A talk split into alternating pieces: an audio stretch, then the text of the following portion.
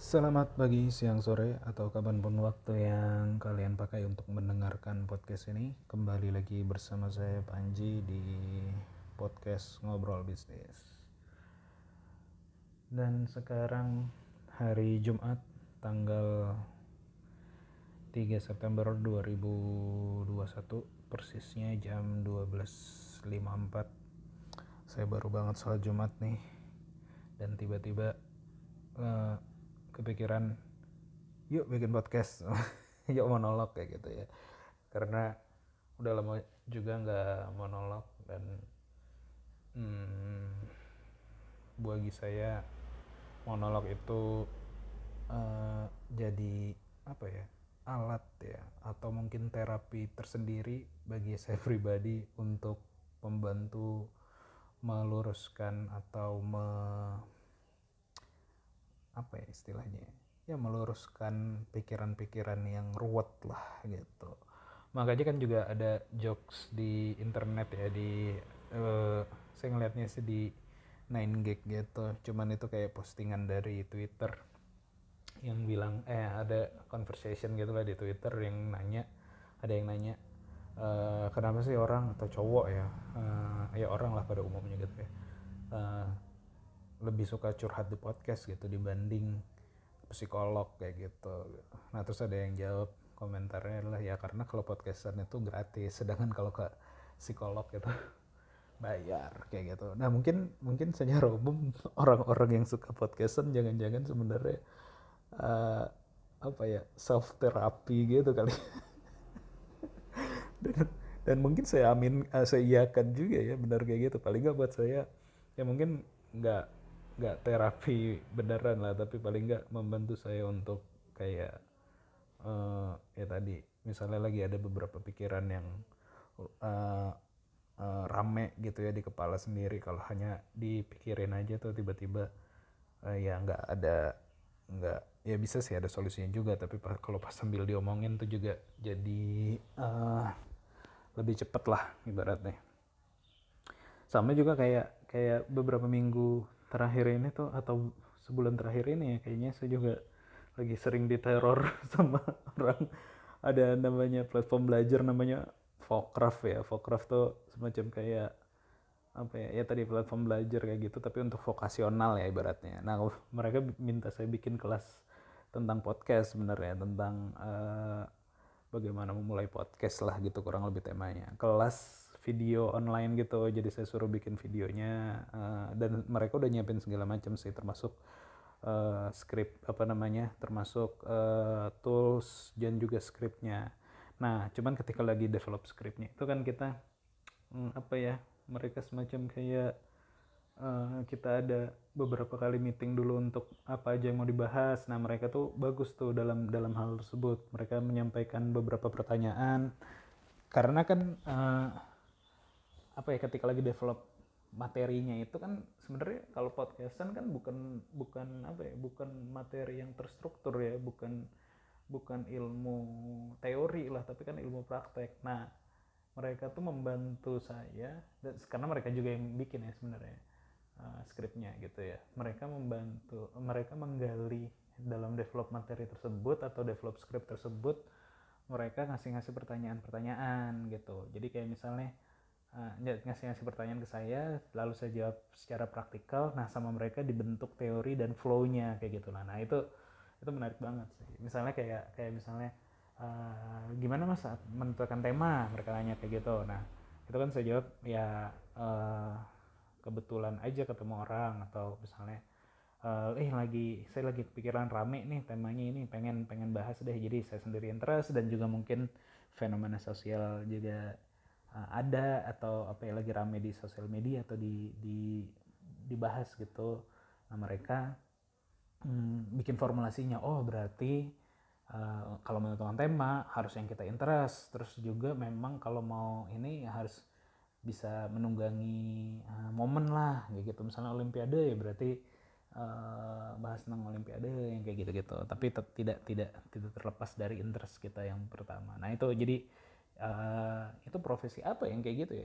Mungkin kalau kalau di teman-teman di yang kuliah di apa namanya U N J atau U P I gitu, mungkin ad, mungkin tahu kali ya istilahnya ya. Nah intinya mereka mereka bikin kayak gitu. Nah itu juga apa ya, kok jadi bahas itu ya. uh, itu juga jadi tadi kenapa ke situ ya. Uh, oh iya itu podcast. Uh, nah podcast juga mungkin bagi saya pribadi juga jadi hal tersebut gitu. Jadi membantu saya untuk meluruskan uh, pemikiran-pemikiran yang lagi dibahas. Hmm. Lupa jadinya mau ngomong apa ya tadi. Um, Bandung panas. Suhu bumi katanya meningkat, jadi pemanasan global. Uh, Dulu saya sebenarnya nggak terlalu concern juga ya terhadap masalah lingkungan gitu ya, maksudnya kadang-kadang saya juga ngambil ekstrimnya, ya udah kayak Amerika aja lah atau kayak Cina aja, kita bayar aja nih negara kalau misalnya eh, apa negara kita bayar aja nih keluar as kalau C O kita berlebih kayak gitu ya. Tapi Indonesia kan nggak ngambil arah ke situ karena waktu itu saya mindsetnya kan masih masih engineer banget ya, jadi memang ya udah pabrik diperbanyak dan segala macam biar uh, lingkungan nanti lah gitu. Coba di belakangan Bandung aja panas sekarang gitu. Uh, jadinya ya kayaknya kita memang harus memikirkan lingkungan juga sih. Jangan jangan terlalu ekstrim lah sebenarnya. Dalam hal apapun ya, nggak usah terlalu ekstrim kanan ataupun ekstrim kiri ya. Memang kita harusnya di tengah-tengah lah. Itu bahasannya tanpa bridging sama sekali itu tau, ngebahas ke iklim. Lupa tadi saya mau ngomong apa ya. Um, uh, oh iya Jumatan. Iya tadi kan saya Jumatan di Al-Ukhwah. Lalu juga si khotibnya itu menarik juga ya. Ada salah satu doanya dia bilang tuh, bukan doanya ya, apa ya, ketika ceramahnya lah ya, dia bilang ya kita sama-sama berdoa lah agar COVID ini segera segera selesai gitu, agar kita tidak ragu lagi ketika ibadah. Nah itu juga hal yang menarik ya. Jadi kan semenjak COVID mungkin udah satu tahun setengah berjalan gitu, sholat Jumat kan eh, kayak jadi opsi gitu bagi beberapa orang yang, padahal kan sholat Jumat sholat wajib ya. Biasanya orang-orang yang, banyak teman-teman saya juga yang nggak nggak sholat gitu, tapi sholat Jumat dia tetap ikut sholat Jumat gitu. Karena yang kayak uh, apa ya, ya paling nggak seminggu sekali lah kadang-kadang mereka mikirnya, atau ya kayak uh, udah kayak apa ya, mungkin kalau di Indonesia udah jadi kayak sosial ini juga ya, atau culture juga ya kali ya, berangkat sholat Jumat gitu. Nah cuman kan semenjak COVID jadi kayak opsional gitu, yang mau sholat Jumat ya silakan. Uh, pun dalam keraguan-raguan ya, dalam artian aman gak dan segala macam gitu. Yang gak masuk Jumat ya, ya mungkin juga salah satu unsur utamanya ya karena ragu-ragu juga gitu, karena khawatir terhadap COVID dan lain-lain gitu. Uh, dan buat saya juga ngangenin sih soal Jumat, uh, nuansa soal Jumat sebelum COVID ya, hal-hal sederhana kayak uh, bisa ngerap, uh, merapatkan soft gitu, si imam yang ngomong gitu, soft sufu vakum, lurus dan rapatkan soft gitu. Ini kayaknya setahun setengah ini terakhir kita nggak pernah dengar aba-aba itu gitu, atau salaman-salaman habis sholat Jumat gitu ya ke sebelah. Nah ini kan udah nggak pernah lagi gitu. Padahal uh, belum ada yang bisa menggantikan sih yang model-model ibadah-ibadah yang kayak gitu. Dan termasuk juga Uh, ini ya yang ngangenin banget itu juga umroh ya. Minggu lalu sebenarnya aduh minggu lalu tuh udah udah keluar kan dari Saudi bahwa mereka udah mengizinkan lagi uh, jamaah dari Indonesia untuk berangkat umroh. Tapi uh, untuk yang umum eh, apa ya uh, karena tadinya mereka nggak percaya vaksin Sinovac kayak gitu, sedangkan Indonesia kan mayoritas Sinovac, jadi jadinya jemaah Indonesia belum boleh kayak gitu. Nah cuman minggu lalu tuh udah udah dibolehkan lagi sama si Saudi, cuman syaratnya harus udah booster booster ketiga gitu. Booster ketiganya dengan uh, vaksin-vaksin yang mereka rekomendasikan kayak Pfizer, A Z gitu mungkin ya kalau nggak salah. Jadi intinya sebenarnya udah boleh dibuka untuk umroh, tapi eh, mesti booster kalau yang belum, eh kalau yang vaksinnya masih Sinovac kayak gitu. Eh, pengen banget sih kalau bisa, salah satu tujuan utama saya sendiri setelah COVID ini berakhir lah, atau ya jangan sampai ibadahnya itu jadi ibadah ragu-ragu gitu ya, kayak saya khotib tadi bilang itu. Karena memang kalau buat saya tuh uh, ya tadi ya seperti sholat Jumat atau uh, buat saya sendiri sih kayak yang bentuk-bentuk ibadah yang sifatnya vertikal itu belum belum bisa tergantikan gitu.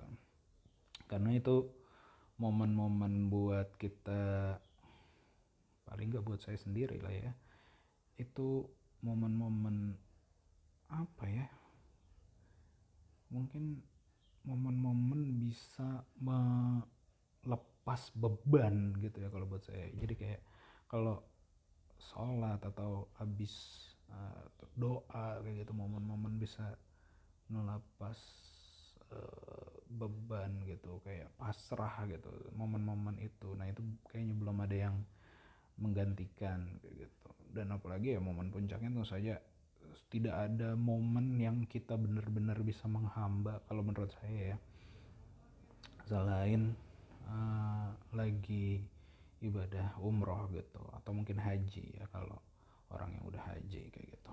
Pokoknya yang ketika lagi di Baitullah lah kayak gitu. Karena uh,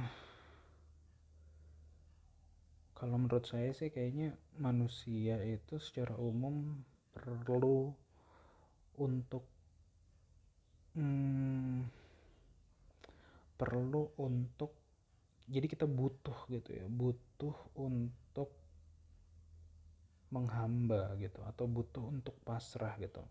Karena Uh, kalau menurut saya sebenarnya kan kita suka stres ya, manusia itu uh, atau saya tuh suka stres karena pada dasarnya kita mencoba mengontrol macam-macam gitu, mengontrol uh, apa ya, mengontrol pendapatan, mengontrol pengeluaran, mengontrol besok, mengontrol masa depan gitu. Dan itu bikin stres gitu. Padahal uh, seandainya itu bisa bikin stres karena kan kita tahu kita susah mengontrol itu gitu. Padahal sebenarnya cara paling gampang untuk tidak stres adalah ya mempercayakan bahwa, atau meyakini bahwa ya itu memang out of control.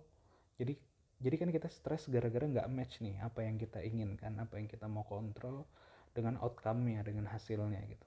Jadi sebenarnya cara untuk nggak stres ya jangan mencoba mengontrol gitu ya, berarti dilepas aja gitu, dipasrahkan saja gitu. Dan kayaknya makanya kalau tadi bagi saya ya model-model ibadah yang vertikal tersebut jadi berasa banget dibutuhkan, karena itu kayak momen-momen untuk kita lepas kontrol gitu, kita pasrah, kita kita melepas uh, beban kayak gitu. Itu sih, ah udahlah, ini jadi terlalu jadi momen momen apa jadi podcast spiritual ntar jadinya.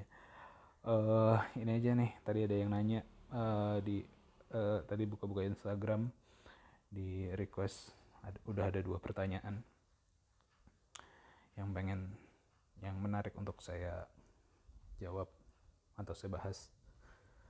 Uh, yang pertama, halo Mas Panji, perkenalkan saya Randi, mahasiswa M M U G M. Saya mau komentar dulu Mas. Saya perhatikan Mas Panji sejak ada podcast bahas filmnya, jadi di jadi di monolognya jarang bahas relasi film dan bisnis kayak di awal-awal.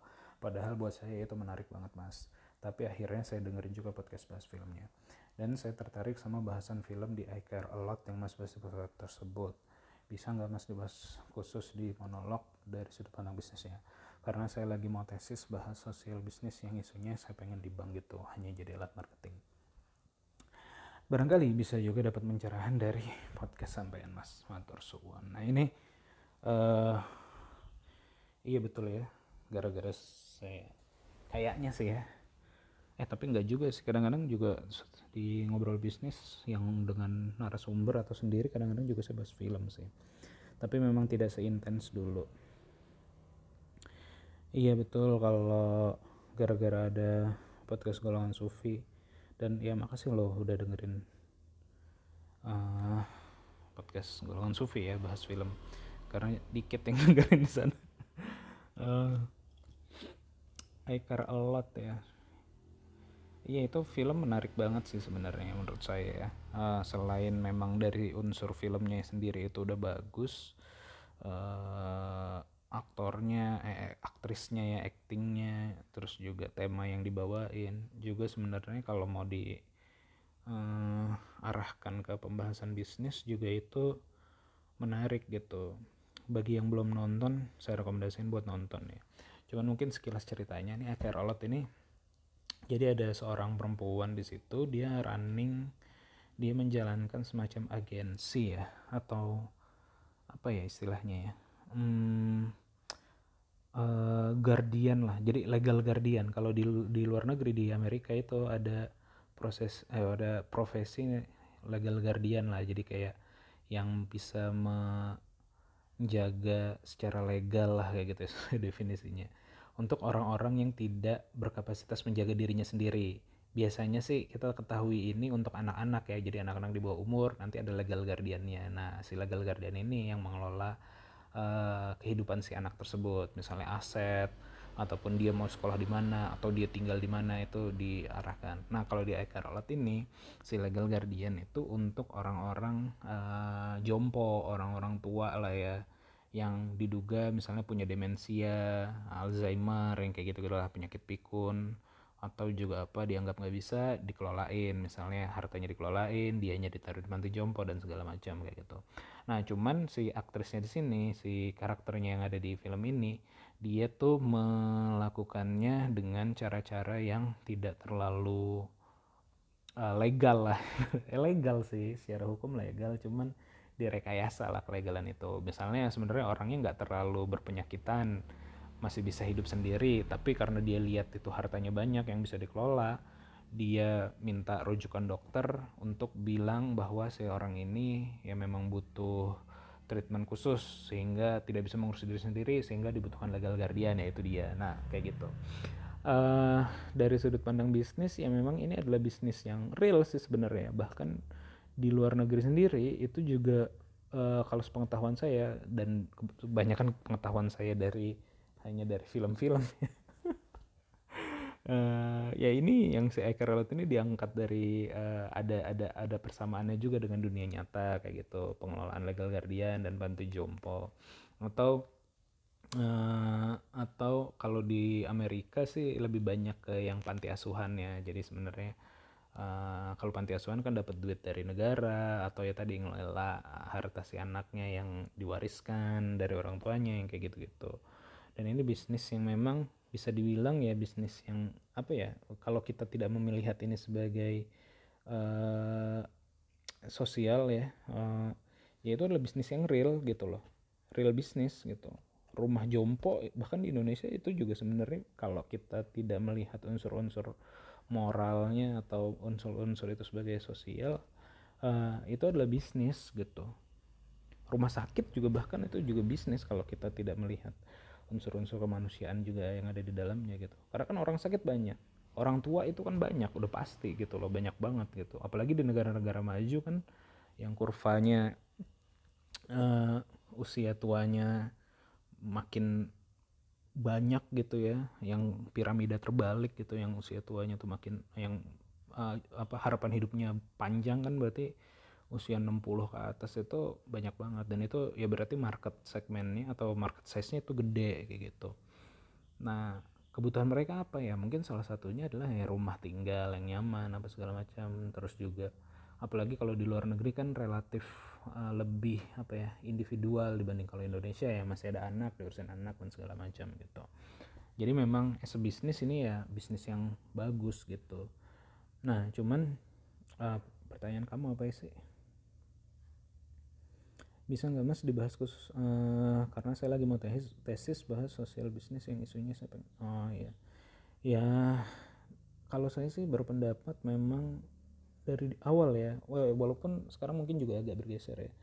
Jadi kalau saya melihatnya memang kan kadang-kadang terminologi sosial bisnis ini, kalau bagi saya ya uh, sudut ininya ya, sudut pandang awalnya ya, saya tuh nggak terlalu struck dengan istilah sosial bisnis karena bagi saya ada dua hal yang membuat saya nggak terlalu serak gitu. Uh, niatnya yang pertama adalah niatnya yang mana datang dulu gitu. Kan salah satu yang uh, apa ya, yang sering digadang-gadang jadi bisnis sosial atau sebagai contoh bisnis sosial itu yang dilakukan oleh misalnya uh, Grameen Bank gitu atau atau uh, apa tuh yang dari Amerika tuh yang sepatu Tom's ya, sepatu uh, beli satu sepatu maka kamu juga akan menyumbangkan ya, satu plus satu gitulah, beli satu nanti beli sepatu, nah sepatu yang sama juga nanti akan dikirim ke anak-anak di uh, Argentina atau di Afrika kayak gitu ya untuk untuk dikasih itu. Nah menurut saya itu juga benar juga sih, uh, itu bisa jadi alat marketing juga gitu.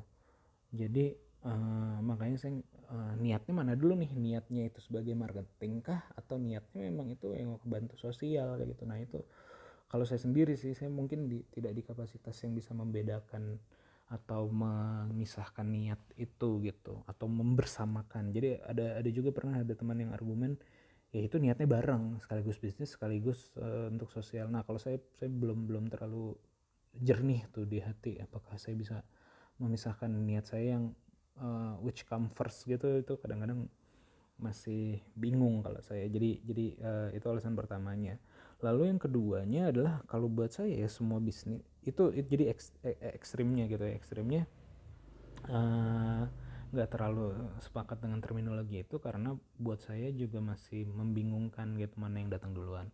Lalu kalau alasan keduanya buat saya adalah bisa jadi bukan bisa jadi ya, pada dasarnya semua bisnis itu pasti berdampak sosial gitu. Jadi uh, misalnya meng-hire karyawan gitu kan, dengan bisnis bisa meng-hire karyawan.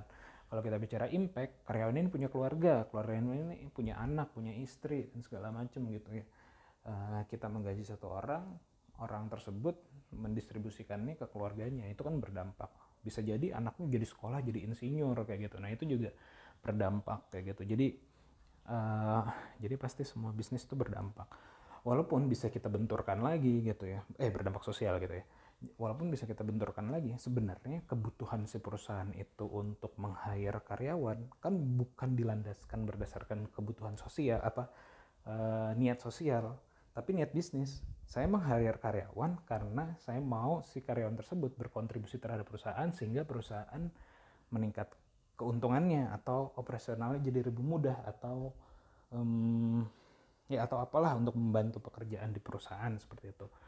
Uh, efeknya baru datang kedua kan, tapi tujuan utamanya adalah ya meng-hire karena uh, akhirnya si perusahaan berkembang. Jadi nggak nggak pure pure sosial banget juga gitu. Jadi memang memang selalu bisa dibentur-benturkan. Kecuali memang ada beberapa bisnis yang memang mengutamakannya, oh, aku mau hire-nya khusus untuk disabilitas gitu.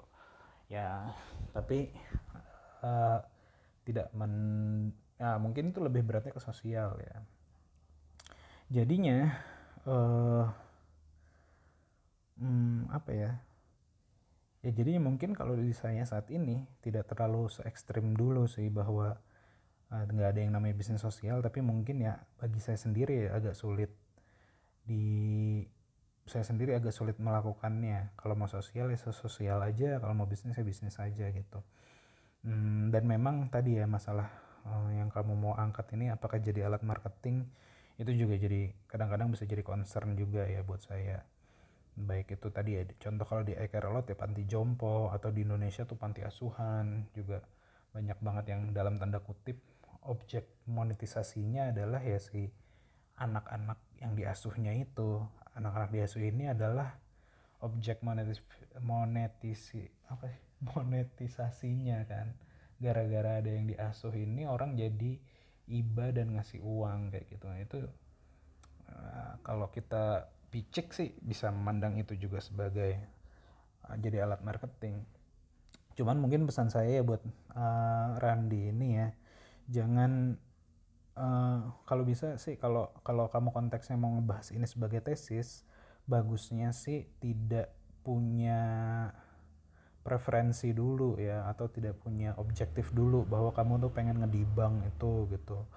Uh, bagusnya ya kamu bahasnya dari sudut yang bebas nilai, kamu mau ngebahas ini aja ntar hasilnya seperti apa. Karena kalau kamu udah punya intensi dulu, nanti arah-arah riset kamu mengarah ke hal yang ingin kamu buktikan benar aja gitu. Uh, validasinya pengennya validasi positif kan, bukan uh, validasi negatif. Bagusnya sih coba kamu, ya bagus menurut saya dibahas itu sosial bisnis, apalagi kalau ada panti asuhan atau panti jompo di Indonesia yang bisa dijadikan sampel kayak gitu. Tapi tujuannya ya jangan jadi uh, untuk ngedibang ya, pengen tahu aja prosesnya bagaimana. Atau yang perlu diperhatikan kalau menurut saya sih untuk yang di sosial bisnis yang kayak gitu-gitu itu adalah ya masalah transparansi, mereka dapat donasi berapa sih, untuk apa, kayak gitu-gitu. Nah, pengurusnya dibayar apa enggak, pe, apa ya pendiri yayasannya dapat something atau memang untuk sosial aja. Nah, menurut saya sih kayak gitu tuh lebih lebih patut untuk dibahas ya.